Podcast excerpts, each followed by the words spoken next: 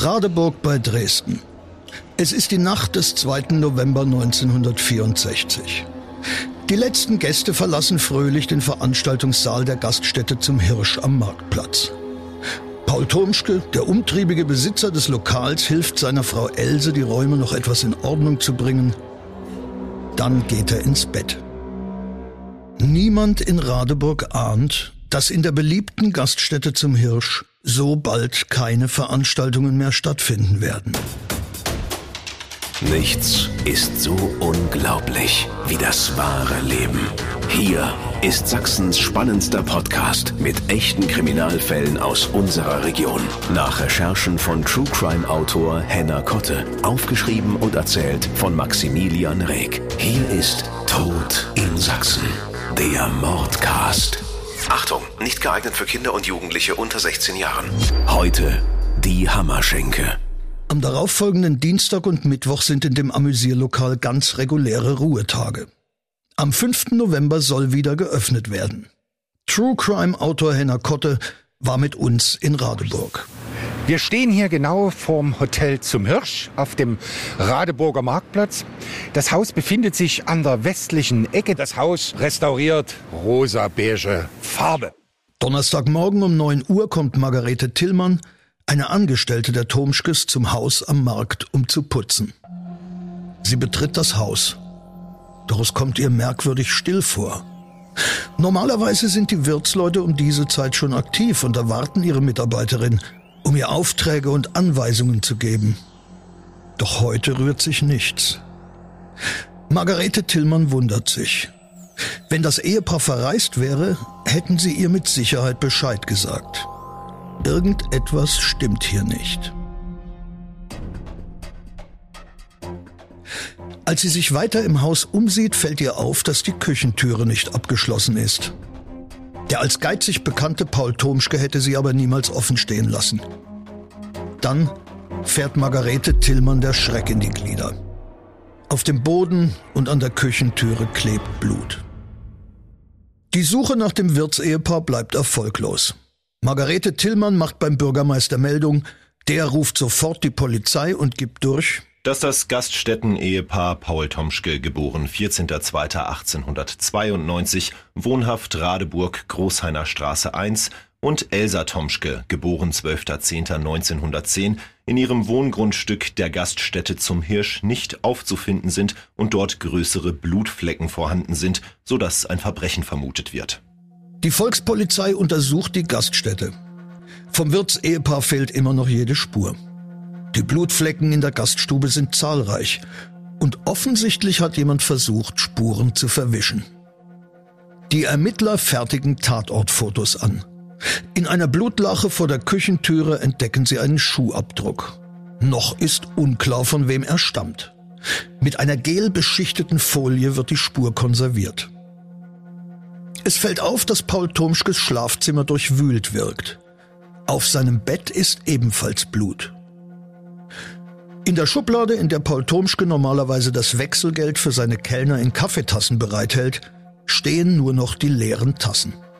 Es gelingt den Beamten auf der glatten Porzellanoberfläche Fingerabdrücke zu sichern.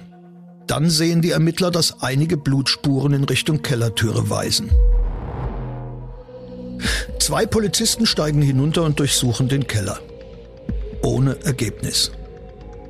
Als die Volkspolizisten schon wieder auf dem Weg nach oben sind, entdeckt einer Blut. Es klebt an einer kleinen Brettertür in der Wand neben der Kellertreppe. Als die Polizisten den Verschlag öffnen und mit ihren Taschenlampen hineinleuchten, machen sie eine schreckliche Entdeckung. In einem Brunnenschacht kommt ein weiblicher Leichnam zum Vorschein. Henna Kotte war für uns am damaligen Tatort. Man fand die Wirtin Elsa Tomschke im Brunnen im Keller.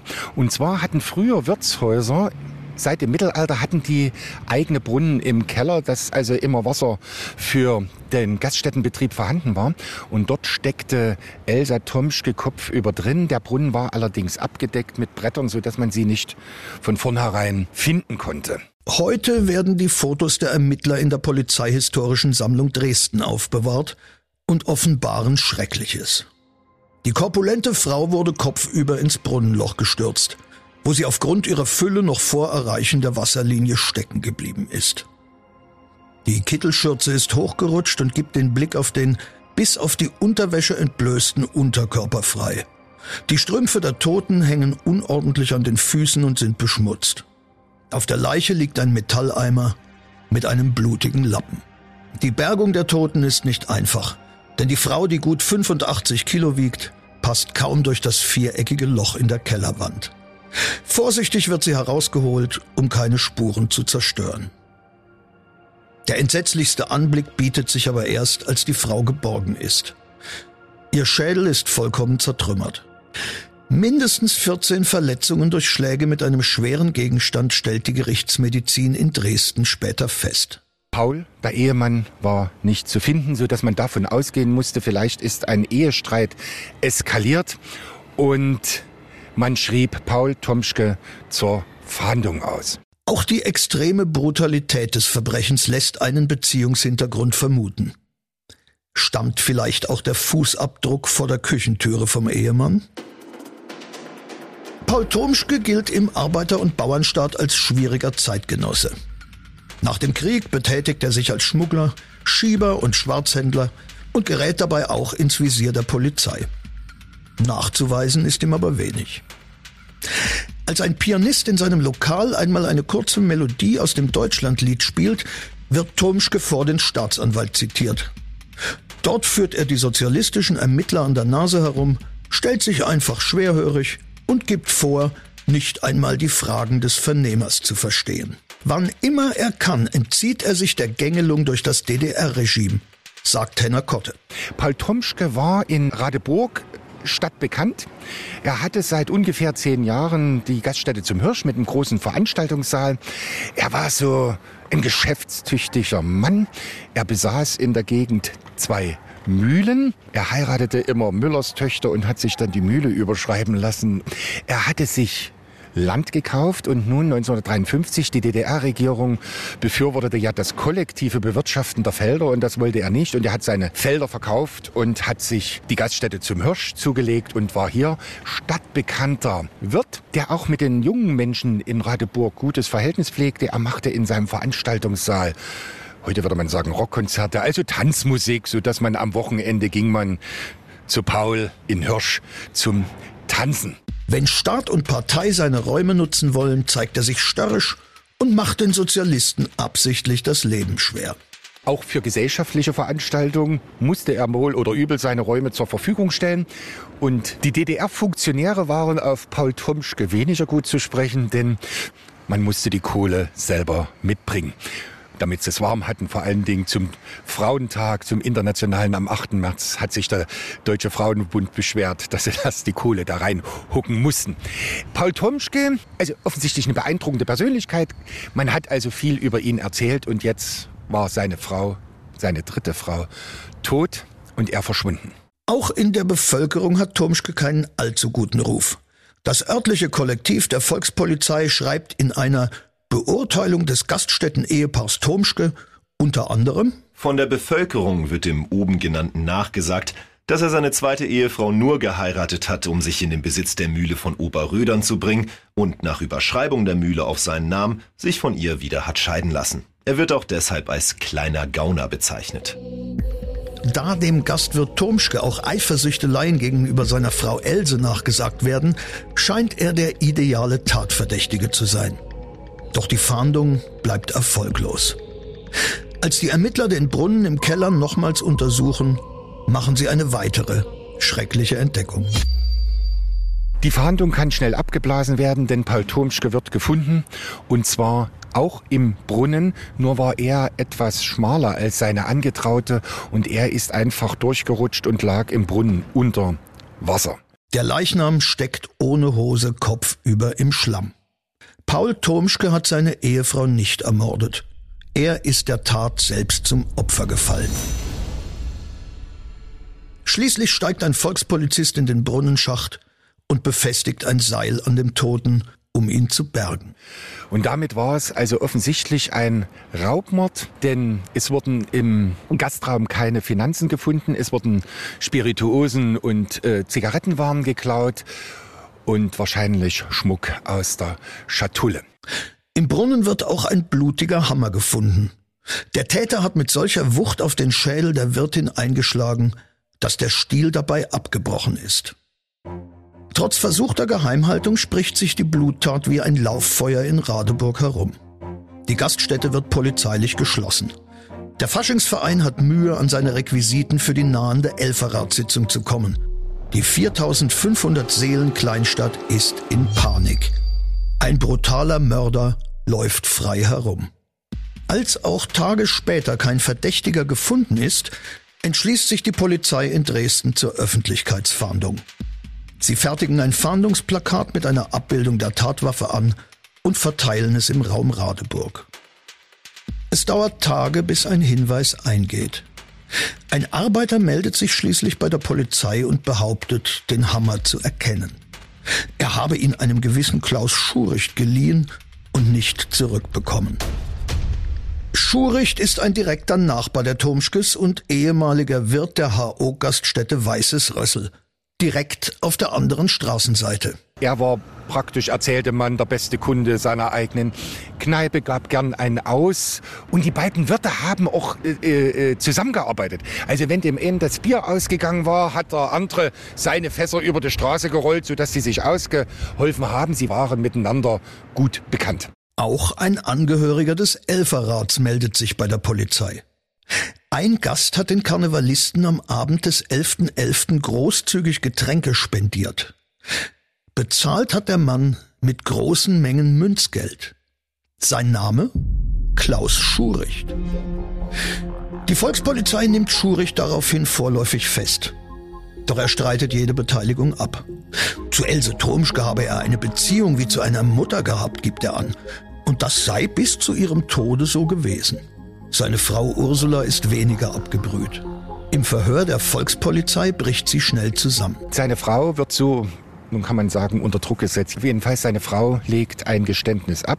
Sie haben also ihren Lebensunterhalt schon monatelang durch Diebstähle finanziert. Sie haben Unterschlagungen getätigt. Es waren Rückzahlungen notwendig, sonst hätte er sein Motorrad zurückgeben müssen, so dass er in finanzieller Not war. Und der Frau hat er den Mord gestanden, seiner Gattin äh, Klaus Schuricht. Und zwar hat er nach Dienstschluss sich aus dem Haus begeben, aber ist gleich wieder zurück und hat sich im ersten Stock in der Toilette des Veranstaltungssaales versteckt. Und als der Geschäftsbetrieb zu Ende war, ist er an die Theke und hat das Geld genommen. Da kam Elsa Tomschke dazu. Er hat sie mit dem Hammer erschlagen, den er auch mitgebracht hatte. Und dann ist er hoch zu Paul, der schon im Bett lag. Und die beiden Herren ringen dann miteinander und am Ende erdrosselt er Paul Tomschke mit dem Gürtel, der schon über dem Stuhl im Schlafzimmer hing. Die Polizei durchsucht darauf die Wohnung der Schurichts im Haus des Weißen Rössel. Dort findet sie umfangreiches Beweismaterial. Ein brauner Hausschuh mit Blutanhaftungen passt zum Schuhabdruck vor der Küchentüre im Hirsch. Auf dem Dachboden hängt gewaschene Kleidung, die trotzdem noch Blutflecken hat. Schließlich findet man auch Zigarren, Spirituosen, Kakao, Schmuck und verdächtige Mengen Kleingeld. Klaus Schuricht behauptet, die Genussmittel selbst gekauft zu haben. Doch alles ist mit Preisen beschriftet. Die Handschrift ist eindeutig die des Mordopfers Paul Turmschke. Außerdem stammen die Fingerabdrücke auf den Kleingeldtassen ebenfalls von Schuricht. Er leugnet weiter, bis zum Schluss. Doch es ist sinnlos. Damit ist, auch wenn Klaus Schurich nicht geständig ist, die Tat aber hinreichend bewiesen und es kommt zum Prozess, der natürlich ideologisch aufgebaut wird. Man sagt, also das ist einer, der nicht in die sozialistische Gesellschaft passt. Er hat sich nur auf Kosten anderer ernährt, seine Familie schlecht behandelt.